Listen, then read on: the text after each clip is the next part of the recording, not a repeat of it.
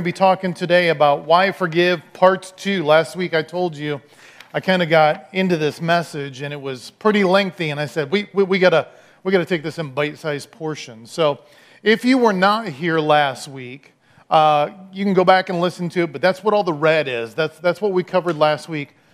Because we've been talking about things that limit us in our relationship with God and with others. And if we don't catch these key principles, it will affect our relationships. And so why forgive? And we talked about what forgiveness is not, what forgiveness is. So last week was uh, forgiveness is not a sign of weakness. Forgiveness is not pretending like something wrong didn't happen. Forgiveness is not admitting defeat, and forgiveness is not covering up an injustice. So then we talked about what it is. What it is is, first of all, it's a choice. You and I must choose forgiveness every single time. If you're waiting to trip and fall into it, it's probably not going to happen. You have to choose it. Uh, forgiveness is more for us than it is for others. Forgiveness is a fruit of obedience, and forgiveness is necessary for healing. So we kind of broke down what it isn't and what it is. But here's the harsh reality when, when it comes to forgiving, it's not always easy, is it? It's not. Sometimes it's going to take some work. We're going to have to, we're going to, have to work and be flexible in the midst of this. But what I want to focus on today is this how can I or what can make it easier to forgive in the future? That's what we're going to focus on today. We talked about what forgiveness is not, what it is, and then today, how can I make it easier? How can you and I, how can it become easier to forgive in the future? Because uh, we live in a world, in this world, you will have tribulation, amen? But be of good cheer, the Bible says. How can I have good cheer? How do you be of good cheer? Well, first of all, you read the rest of the verse and find out he's the one that overcame the world. And when you lean into Him, He sees the big picture. You and I, we just see snippets. You know what I'm saying? You know, we see it and it's our world and we think we see the whole thing, but we only see the whole thing of the one piece. God sees the whole picture. He's the author, the finisher, He's our creator. And so that's why we need to lean into Him. But what limits that? One of the things is forgiveness or lack thereof.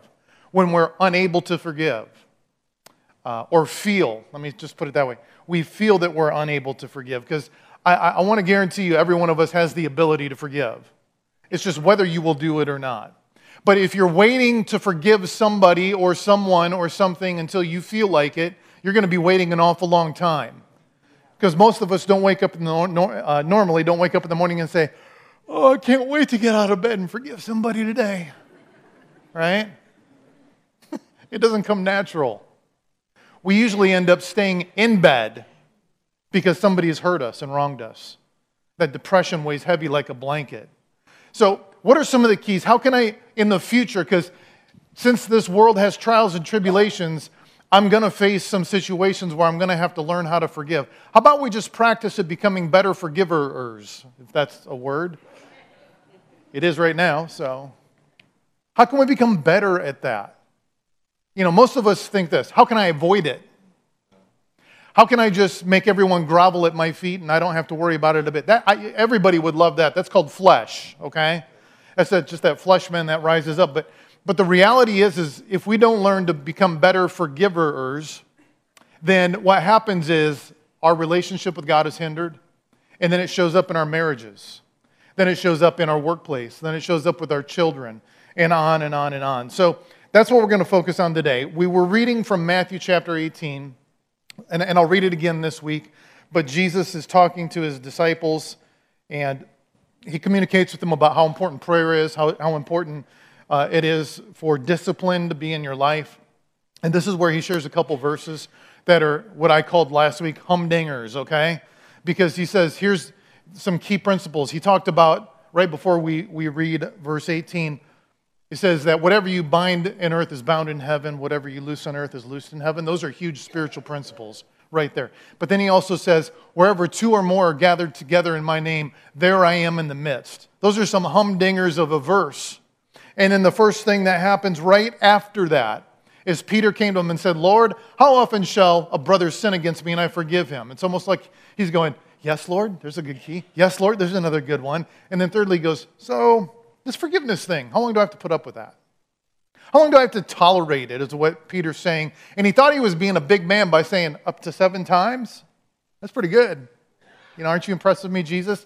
And Jesus' response was, No, but I say unto you 70 times 7, which is not really a mathematical equation like at 491, clobber them.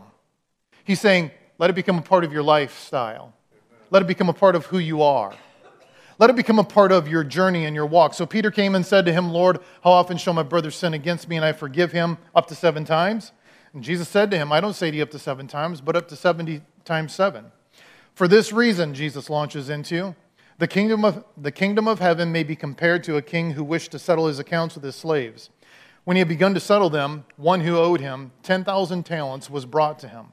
But since he didn't have the means to repay, his Lord commanded him to be sold along with his wife and children and all that he had until repayment could be made. So the slave fell to the ground, prostrated himself before him, saying, Have patience with me, and I will repay you everything. And the Lord of that slave felt compassion and released him and forgave him the debt. But that slave went out and found one of his fellow slaves who owed him a hundred denarii, and he seized him and began to choke him, saying, Pay back what you owe. So his fellow slave fell to the ground and pleaded with him, saying, Have patience with me, and I will repay you. But he was unwilling and went and threw him in prison until he should pay back what he was owed. When his fellow slaves saw what had happened, they were deeply grieved and came and reported to their Lord all that had happened. Then, summoning him, the Lord said to him, You wicked slave, I forgave you all that debt because you pleaded with me. Should not you also have had mercy on your fellow slave in the same way I have mercy on you? And his Lord, moved with anger, handed him over to the torturers until he should repay, all that was owed him. And he said in verse 35, My heavenly Father will also do the same to you if each of you does not forgive his brother from your heart. Uh, the key there is not just forgiveness, but forgiveness that comes from the heart. There's a difference between from the heart, I am so sorry that I said that. I'm so sorry that I did that. Please forgive me. Versus, sorry. You know, you don't, you don't mean one. The other one comes from the heart, the other one comes from the head, uh, it comes from the, the flesh. And he says they, it's got to come from the heart. So, this, this principle of forgiveness is so huge. People are going to hurt you. People are going to wrong you. People aren't always going to be right. You may be the right one, they may be the wrong one, but yet you feel like you're the wrong one, not everyone else thinks you're the wrong one. And then you're telling me Jesus is telling me to forgive those sorry monkeys? Yes. Yes. He says, why? Uh, that, that's the keys we're going to get into that will help us forgive in the future. Here's number one write it down. Remember that God has forgiven us. If you want to be a good forgiver, then remember the great grace God gave to you and forgave you. He, he has saved you. Um, I, I, I, can remember, I'll speak for myself, I can remember my days before Jesus. I can remember all the wrong choices. I don't sit down and think about them and replay them in my mind, but if I, if I had to sit down and think of all the stupid things I've done, I can come up with six or ten thousand of them. And Jesus covered them all. And if God can cover all of those with His grace, even before I was born and did all those dumb things, He's saying, How much more can you, you know, you forgive? Remember how much you were forgiven. Remember the amount of grace that was extended to you. Because the reality is sometimes we forget that. Sometimes we just forget, don't we? We forget about the great price that was paid by Jesus.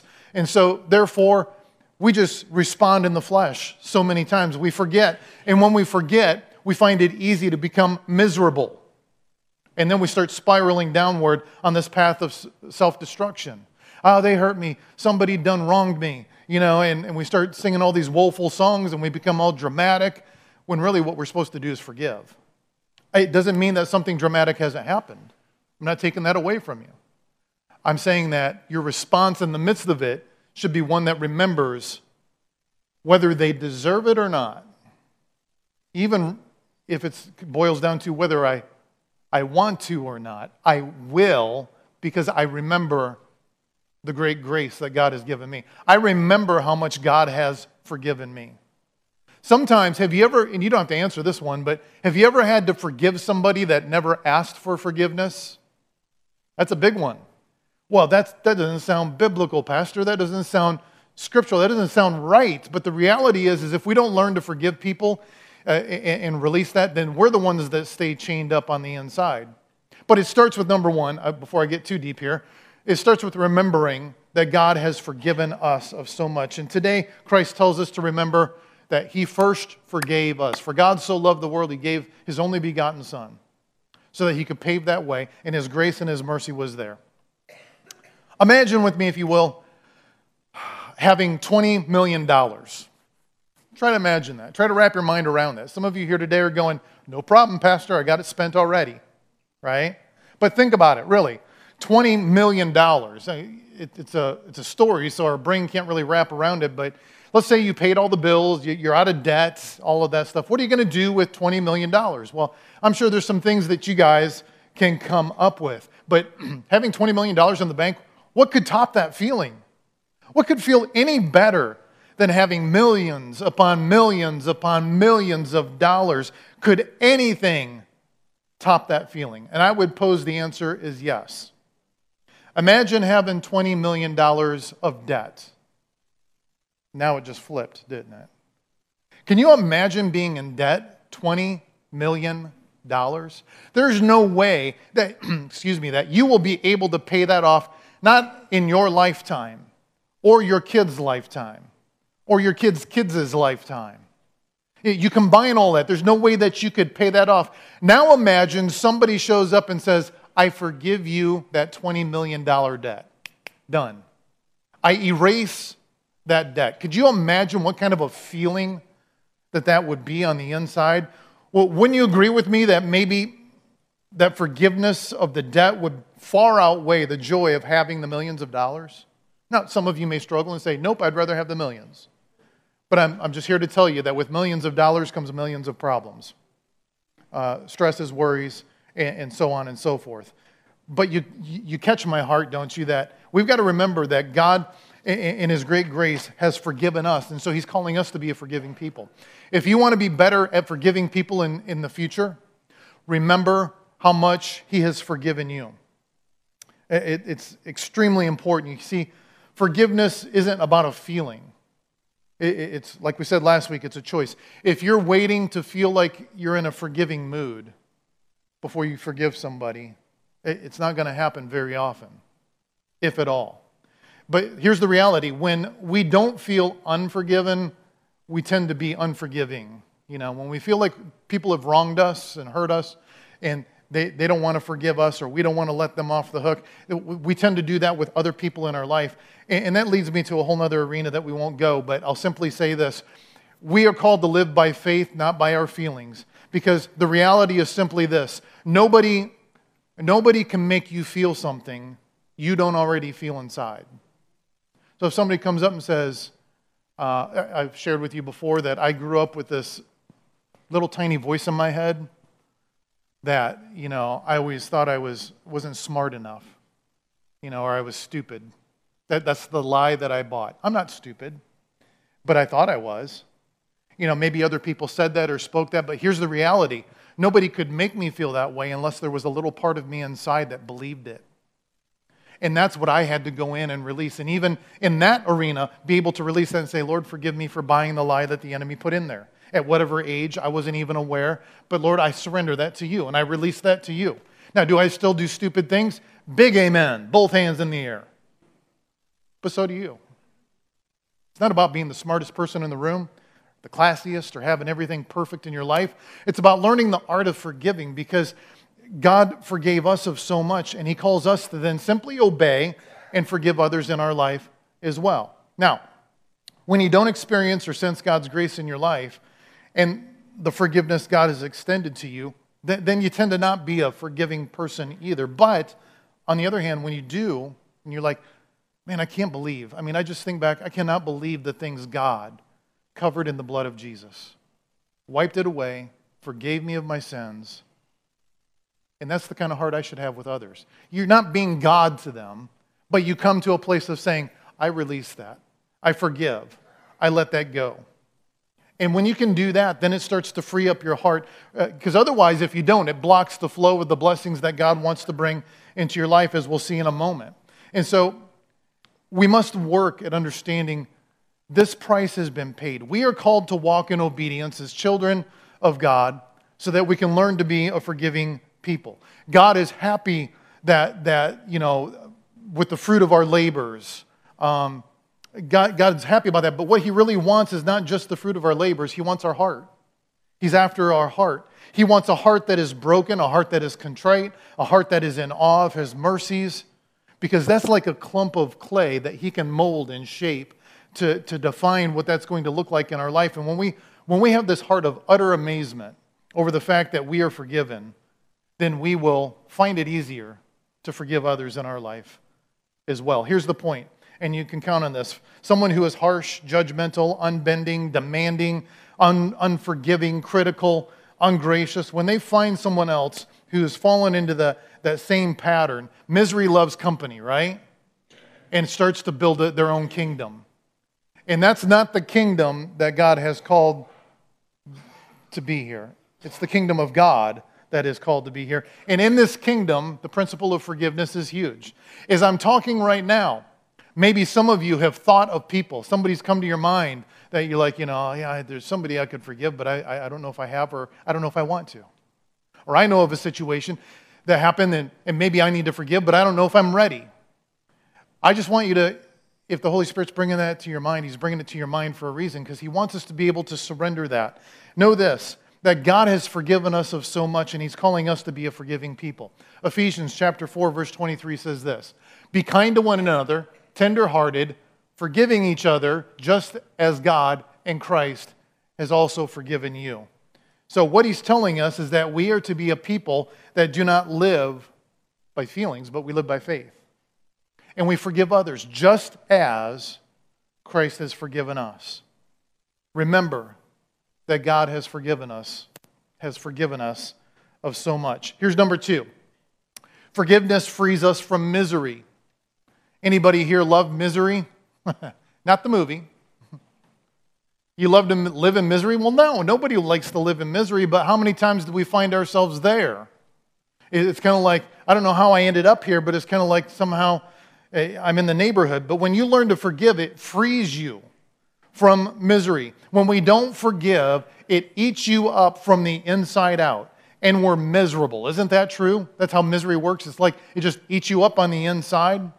And those who don't agree with that statement are usually not agreeing because they're, they're in denial because they're in it right now. They're struggling. And um, a lot of times, what we do is we try to cover that up. We'll lie to ourselves, we'll lie to others, and just try to cover up the fact that our heart's broken and, and we're not at a place where we're ready to forgive. You know, I used this, I'm not proud of this, okay? It's uh, not something I should. Anyway, when I was a kid, I was a really good liar. I was a really good liar. I know you guys are like, wow, we're really proud of our pastor, huh? But when I was a kid, I was a really good liar. I, you know, mom and dad, if they, they could go ask them, they'll tell you.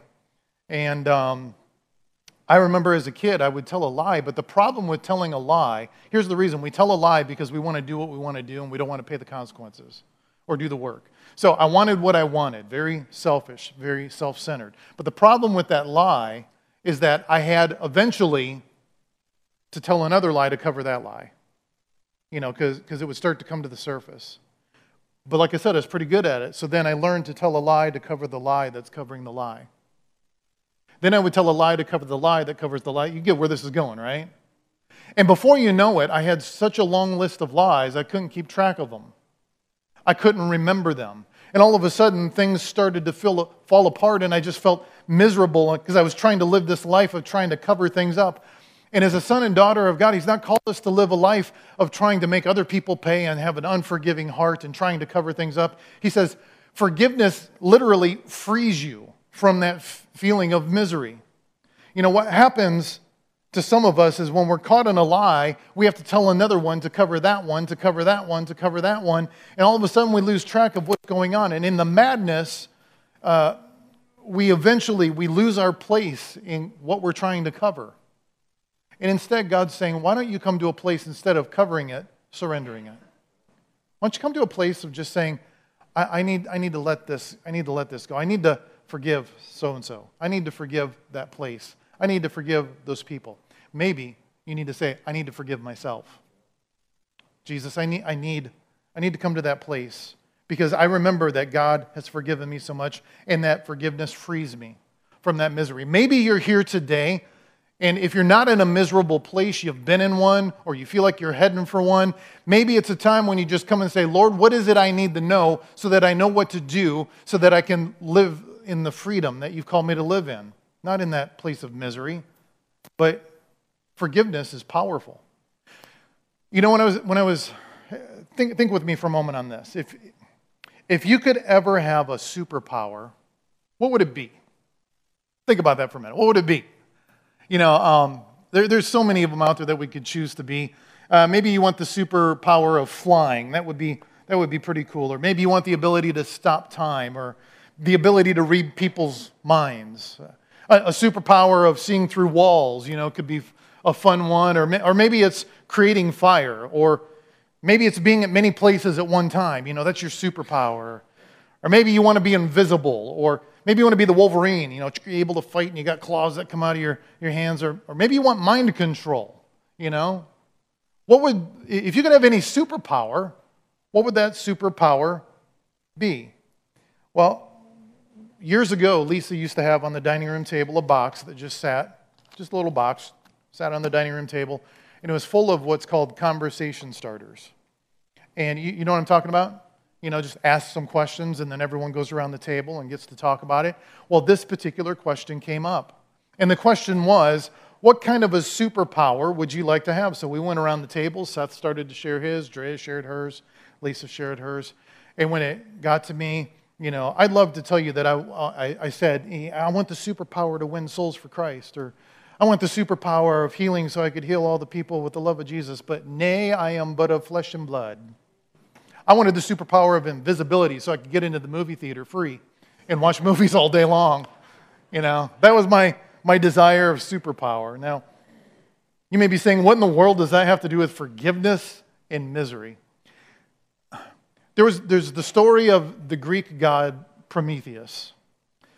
Prometheus was said to be a god that could take on the identity of anybody that he wished. And so he did. He would take on the identity of this person, then this person. He'd take on the identity of this person, and then this person, and um, continue to do it just over and over and over again. The sad thing was is that after years and years and years of doing this, he forgot who he really was, and he couldn't change back. He had literally lost his identity. He had worked so hard at being something that he was not, he forgot who he was in the very beginning. And when we have an unforgiving heart, and if we choose to live a life that covers up lie after lie, we lose our identity in Jesus Christ. We lose who we are and who He's created us to be. But when we forgive, it frees us from all of that misery and those games that, that people play or that we play ourselves. We don't have to play them anymore. You see, we're not created, you and I, to do well with sin.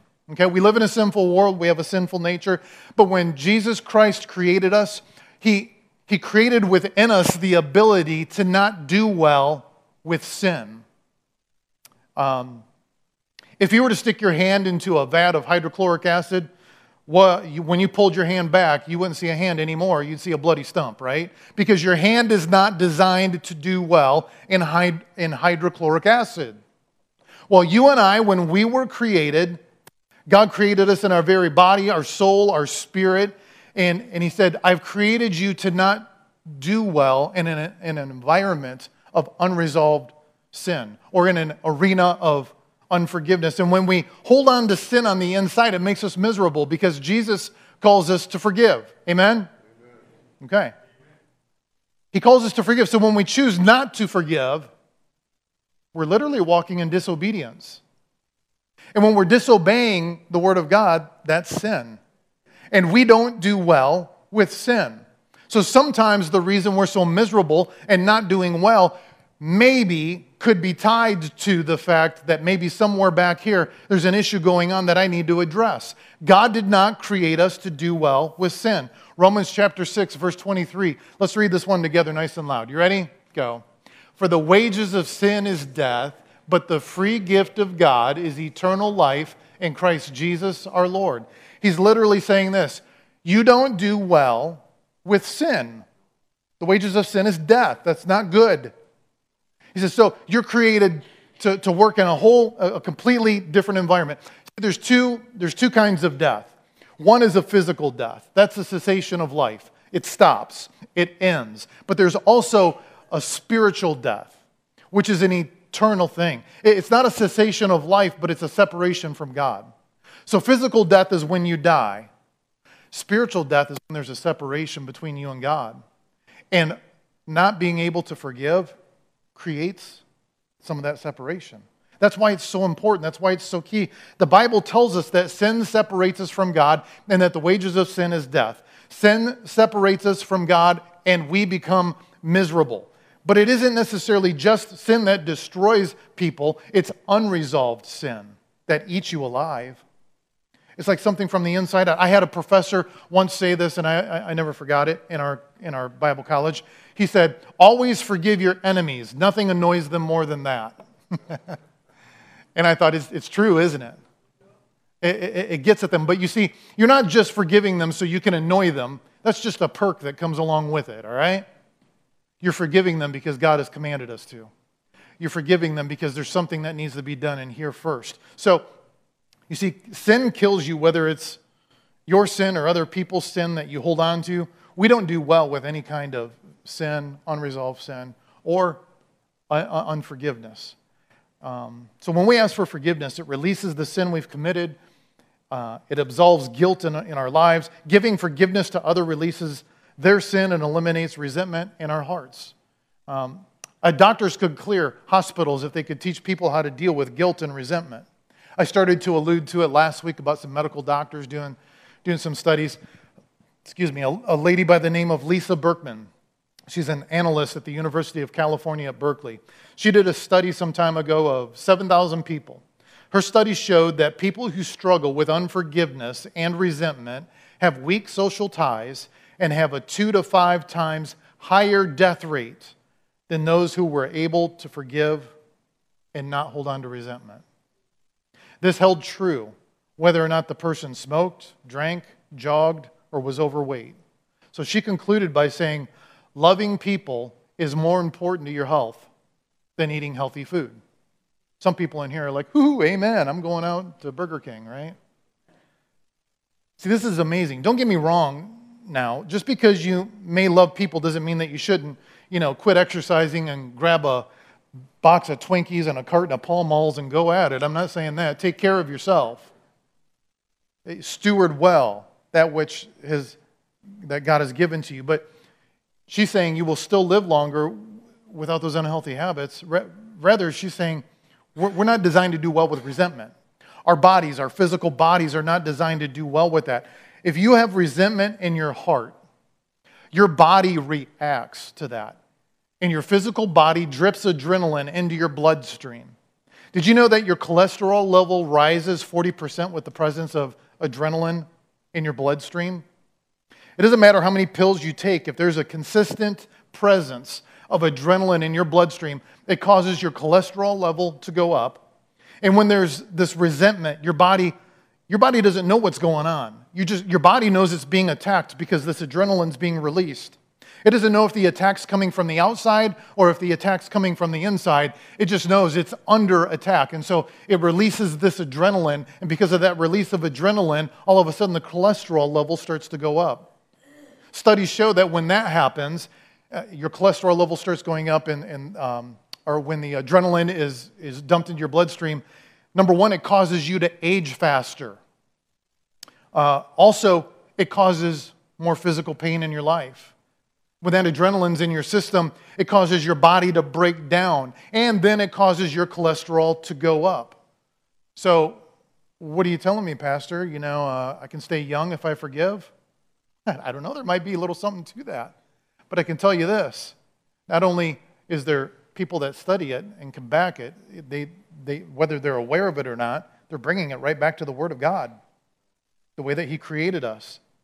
You see, all in all, and in every avenue, unforgiveness makes us miserable. That's why we have to be forgiving. So, what, what can help me in my future to learn to forgive? Remember that God has forgiven us. Number two, forgiveness frees us from ministry. And then write down number three, unforgiveness, it will block God's plan for your life.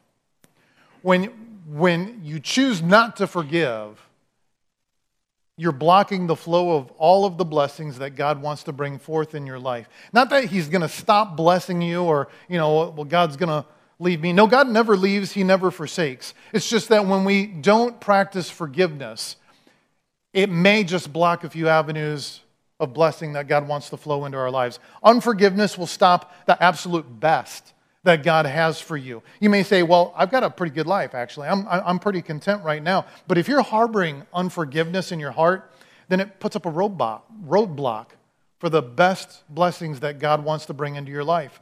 There's much more God wants to do in your life and through your life. But maybe for some of us, we have to deal with this issue of unforgiveness. If we're not careful, we'll see evidences of unforgiveness and not really know where it's coming from. We just keep trying to cover it up and cover it up. But when we do that, no matter how much you try to cover it up, it's going to come to the surface.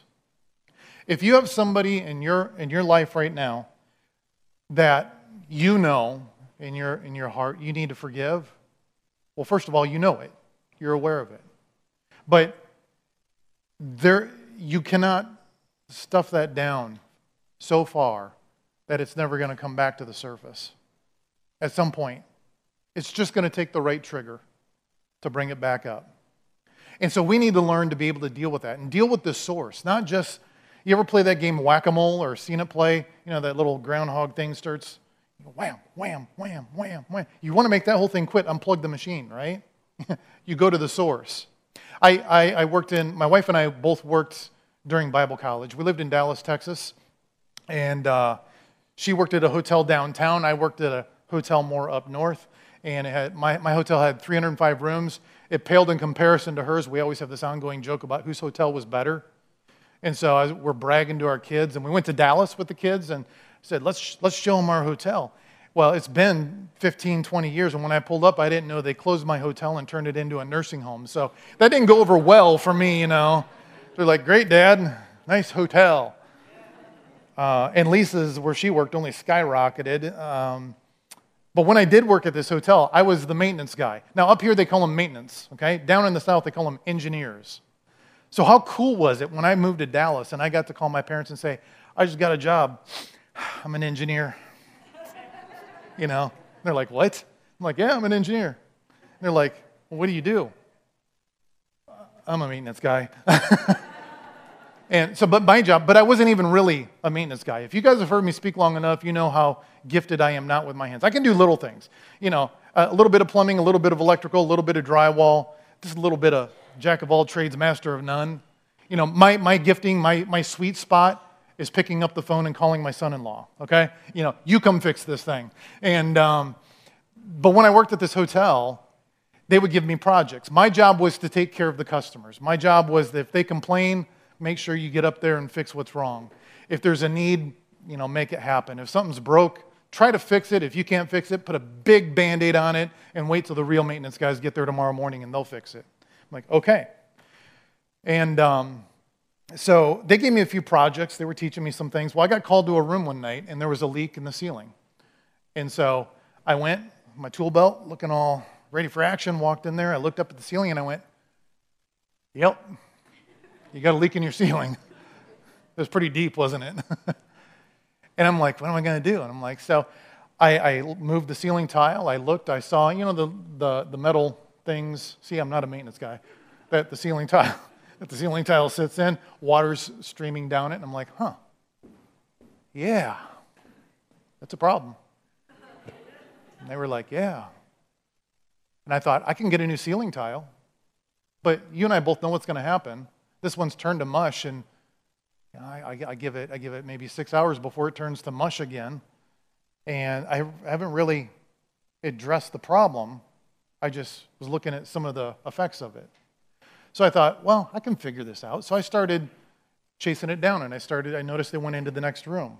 So that room happened to be vacant. So I looked through that ceiling and it went to the next room and on and on. And, and eventually, what I found out is as I went and I was chasing this down, though the evidence of the leak was showing up in this one particular room, the source of the leak was coming from a great distance down the hallway. The ceiling tile in one room was being damaged by the water, but Like I said, you can't just take the ceiling tile out, put a new one in, and call it good. It doesn't work that way. You've got to find the source of the leak. Otherwise, destruction is going to continue to happen. The source of the leak was way down the hallway, which ran along a, a, pipe or something like that. You know, I just followed the water, and then it dropped into this one particular room. So if I want to fix the leak in this room, I can't just address the ceiling tile. I got to address the source of the leak, which is what I did as best as I could. Unforgiveness is very similar to that. It may show up in the most unexpected places, and finding its source is often difficult yet it's key. For example, you may get angry with your cousin and allow unforgiveness to take root in your heart. And that same unforgiveness maybe shows up later in a relationship with someone that reminds you of your cousin. They may have nothing to do with your cousin, look like your cousin, act like your cousin, but there's something that reminds you of them. And all of a sudden, that anger, that resentment, all of a sudden, that unforgiveness starts to be triggered. Uh, the, the, the same can be true if you have unforgiveness against your parents. Years later, you could be halfway across the world, grown adults, children of your own. But all of a sudden, something happens that triggers something, and it reminds you of something that happened back when you were a child. And it becomes an unresolved issue that is like an open wound. And unless you tend to it and address the source, not just the effects of it, it'll always be festering right below the surface. In, in, in the Bible, uh, a letter was sent to Timothy, and Paul was talking to him and said this. He said, Alexander the coppersmith did me much harm. The Lord will repay him according to his deeds.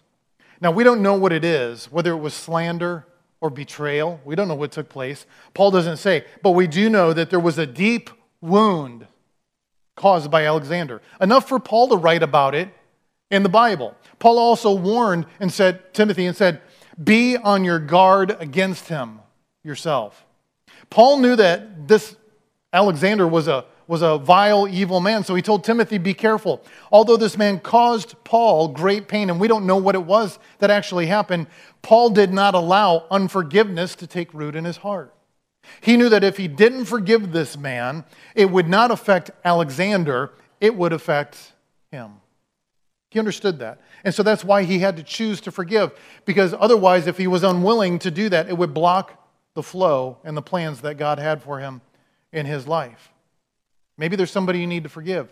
Let go. It's not about letting them off the hook, it's about letting you off the hook so that you can have God's complete and utter blessings. Here's number four write down unforgiveness will imprison us in our past.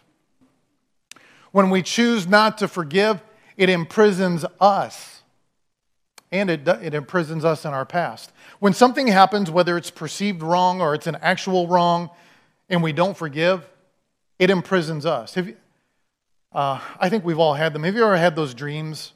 Uh, you know, there's like a handful of them. One of them is the dream where you're, you're falling from a great height. Maybe you're falling off a building or something like that. And all of a sudden you wake up kind of, you know, startled and kind of gets you that way. Or, or maybe you've had the dream where you're in school or at work or somewhere in the community and you realize you forgot to get dressed or something like that and it's this huge embarrassment and you wake up, you know, oh, thank God that wasn't a reality, right? But the one dream that it seemed like I dealt with more so when I was a kid and, and, and sometimes when I'm an adult is you ever have that dream that's a little bit spooky and then it turns from spooky to scary and you realize a monster or the boogeyman is chasing you? You know what I mean? It, I don't know who your monster or boogeyman would be, but you ever had that dream where you're running away from somebody, but you just can't get away? And, and not only that, but you feel like you're waist deep in caramel and you're going slow motion. And the slower you go, the faster the boogeyman's coming at you. And you kind of have this panic attack that takes place. It, it doesn't matter what you do, you cannot get away from him. And those are horrible dreams to have. But it got me thinking that's the way it is when we have an unforgiving heart. You can't run away from this, it's going to surface sooner or later. Well, what gets rid of the boogeyman of unforgiveness? Forgiving. Having, cultivating that heart of forgiving. Unforgiveness doesn't allow you to get away from the monster that's biting at your heels. What it does when you choose to not forgive is it imprisons you to your past and it will not let you go. Jesus talked about this same nightmare we read in the book of Matthew, that we read about in the book of Matthew. He told the parable of the king who forgave one subject, but then that subject couldn't forgive another one of a smaller amount or a smaller portion. So I'm going to read the last two verses. This is out of the New Century uh, Version. Same, same last two verses, just said a little differently. The master was very angry, and he put the servants in prison to be punished until he could pay everything he owed. The king did what my heavenly Father will do if you do not forgive a brother or sister from your heart. This is how important it is. The king heard about this, he says, and the king said, I forgive you. And if I forgive you, couldn't you have done the same? Couldn't you have paid it forward? Couldn't you have just taken the, the forgiveness that I gave to you and gave it to somebody else and just passed it along? What Jesus was telling us is this if we don't forgive, it doesn't imprison another person, it imprisons us. I'm not going to forgive them until they have really groveled and they, they really pay and they really suffer. They're, they're probably off on the beach having a great time while you're trying to make them pay. You're the one that's imprisoned. That's why forgiveness is so important. It, it, if I put up a defense and say, yeah, well, I'm not going to forgive you, you mess, mess with me, all of a sudden a wall goes up, guess which side of the wall you're on? You're on the, the part that's prisoned, imprisoned. That's what lack of forgiveness does. If I put up that defense, eh, the only one that pays is me. That's why we must choose to forgive. You say, Well, I want them to pay. You, you've got to release that. And you've got to trust that Jesus is going to take care of that. Because forgiveness is a gift we give in order to keep ourselves free from the past. That, that, that's why we give it. This way we can move forward because forgiveness cuts the line. And what it does is it sets us free. But maybe you're thinking, Pastor, you just don't understand. You don't know you don't know what happened. You don't know how hard uh, it is to forgive. I can't get it out of my mind.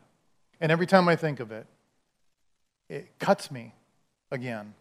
And I just there's this resentment that's within my heart. This thing, this person that that that wronged me or hurt me, I just can't seem to get rid of it. Do you know we get our word resentment from a Greek word called resento, which isn't a huge leap, but it means this, if you were to define it it means refeeling the pain of the past betrayal or whatever that wound was. The difference, you see, is that this time with resentment, instead of being cut by somebody, you're cutting yourself over and over and over. Every time you bring it up, every time you're you, you, think about that every time you choose not to forgive. You're cutting yourself over and over and over again, expecting them to feel the pain, but it, it's only us. It's it, when we choose not to forgive. We're the ones that feel the pain. Maybe someone here this morning needs to hear that because you've been thinking you're making somebody pay, but you're the only one that's been paying. Maybe somebody is here today and there's an anger that you've had and you can't seem to forgive.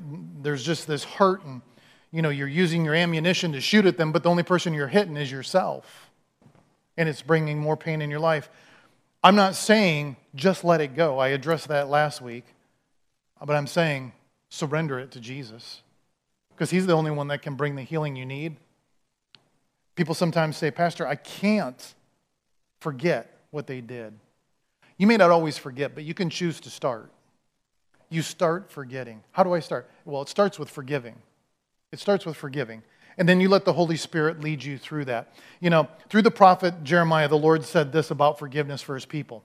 He said, For I will forgive their iniquity and their sin I will remember no more. Now, don't get me wrong. Forgiveness is going to require some work on your part and on, on my part. It's going to require some intentionality. But it, he's saying in the Bible here, he's saying, when you choose to forgive, it will not go unrewarded. Jesus sees all of that. If you really want to forget what happened in your life, then it starts with ending the process of feeding the fire. Quit throwing logs on the fire and letting there be some gasoline on there as well, because then it just becomes bigger and brighter. But he says, work at it, because the reward is a healed heart. The reward is a whole heart, and we can be free from the past. And then the last one, number five, how can I be a better forgiver? Is know this unforgiveness makes us become like the ones we can't forgive. It's an ugly truth, but it's truth. When you and I are unable to forgive somebody, we end up becoming just like them. And I know some people right now are maybe responding with like, oh, no, no, no, that's not true. That we're responding that way because we don't want to believe that, right? Is usually the first thing. But, but it's very true. The most hideous effect of unforgiveness is that if we don't forgive, we become just like the one that we can't forgive. A man in the Bible by the name of Absalom. He was a man that had some great issues of unforgiveness. His sister was raped by, an, uh, by a, a relative by the name of Amnon, and the sister confided to her brother Absalom and tells, tells him what he did. He said, She told him, Amnon did this to me. So Absalom was so furious and unforgiving that he sat on that little nugget for two years. He let the anger well up within him for two years, scheming and planning of what he could do. Time went by, but unforgiveness festered inside of Absalom's heart until one day he called to meet Amnon. And Amnon thought, maybe, maybe we're good. Maybe he's finally chilled out. Maybe he's finally calmed down and we can just kind of move along and get along. And Absalom said, Let's make a deal. Now I'm paraphrasing the scripture. This is in the Old Testament. I'm shortening it down here. But he said, Come on, let's, let's live together in peace. But in order to do so, Amnon, you and your men, if we're going to walk in this peace, you all need to be circumcised. So Amnon said, Okay. All him and the men went through the process of circumcision. They agreed to it, thinking everything was okay. And then a couple days after the circumcision was complete, when the men of Amnon were at their weakest, Absalom attacked and killed all of them. You know, the most shocking part of this story of Absalom is that he became the very man he hated. First, he hated his half brother for raping his sister. Then, he hated his own father, King David, for banishing him and not giving him what he felt like he was entitled to have. Now, when you tune into the scriptures a little bit later, you see the bitterness that's inside of Absalom, that he defies, defiles, uh, defies his father and defiles his father's concubine and goes in and sleeps with every one of them just to, to get back at his dad. He has now become the man that he has hated the most a rapist, a man who's banished from his family, and he'd become just like one of the first ones that he could not forgive Amnon. See, this is a dangerous thing, unforgiveness, or being, not being willing to forgive. It threatens each of us. And maybe you have a supervisor you don't like. That supervisor might lack compassion and doesn't support you or speak well of you. But the reality is, is if somebody is speaking ill of you, if somebody is talking poorly about you, and then you go and you start saying, Did you hear what they're saying about, about me? And then you tell them, and then you tell them, and you tell them, you're becoming just like the one who's doing the same thing to you. And we got to reel that in and say, wait a minute, Jesus, what do you have to say about this? Because I don't want to be imprisoned in my past. How about you? And when it comes to forgiveness, I want to make sure that I'm not becoming like the thing that has once hurt me or harmed me. I want to be able to forgive and release that so my heart can be healed and whole. My prayer for us today is that we can let the Lord search our heart and try our ways so that we don't have to walk in the pain, so that we don't have to walk in uh, the heaviness of depression, but we can walk in the spirit of forgiveness. And like I said, sometimes the people you need to forgive you can find them in the mirror. Sometimes you got to forgive yourself. You got to let yourself off the hook in order for that healing to come into your heart and into your life. Well, it's a process. I'm not going to say it's easy, but I'm going to say it's one of those things that's simple to do, but yet it's, it's something that is a process you do through your lifetime. You see, the key is to not focus on the wrong, but focus on what's right in your life. Don't focus on the bad, focus on the good. Focus on not just the world, but focus on the Word. And you'll find that he says forgiveness is so powerful. Here's what I want to do. Maybe while I've been talking, preaching, like I said, somebody situation has come up on your mind and your heart. You don't have to wait to release that. You don't have to wait to let that go. Well, you know, I'm going to study that. I'll pray about it. The Bible says you don't have to pray about forgiving. Find out what God thinks about it you just forgive. So I just want to ask you to do this. Would you just close your eyes with me? I want to ask if you just put your hands out in front of you. And, and as I do this, maybe you're here today and you're like, I don't, I don't feel like I got anything I need to forgive. Well, then just do this with us. But maybe you're here today and there's something you need to let go of. Would you just picture what that is and as if it's placed in your hands? We're going to give that to God today. Obviously, I can't make you do that. Uh, maybe you're still struggling and it's something you have to do at a later time. Maybe you have to do it not just once, but twice and three times, maybe four times. But know this that when you surrender it to God, it's done. Whoever that person is, whatever that situation is, God, we're giving that to you. We're laying that at your feet. And Jesus, we're asking today that you would come and help us to be a people who learn these principles of forgiveness because we want to walk in healing. We want to walk in wholeness. And Lord, even when life doesn't make sense, and even when it seems like it's friendly fire that's attacking us, Father, we declare today that your kingdom come, your will be done. And Lord, help us to know our role in that place. Help us to know where we are to stand when, the, when the bullets are flying. And help us to be a people that don't pick up offenses. Help us to be a people that learn to be quick to forgive. So, Jesus, that situation, those people, we just give that to you now. And just picture yourself giving it to Him. Jesus, we lay that at your feet. And Lord, if we try to pick it up, would you just kindly smack our hands? Let us know it's not ours anymore. We love you, Jesus, and we ask this all in your name. Amen.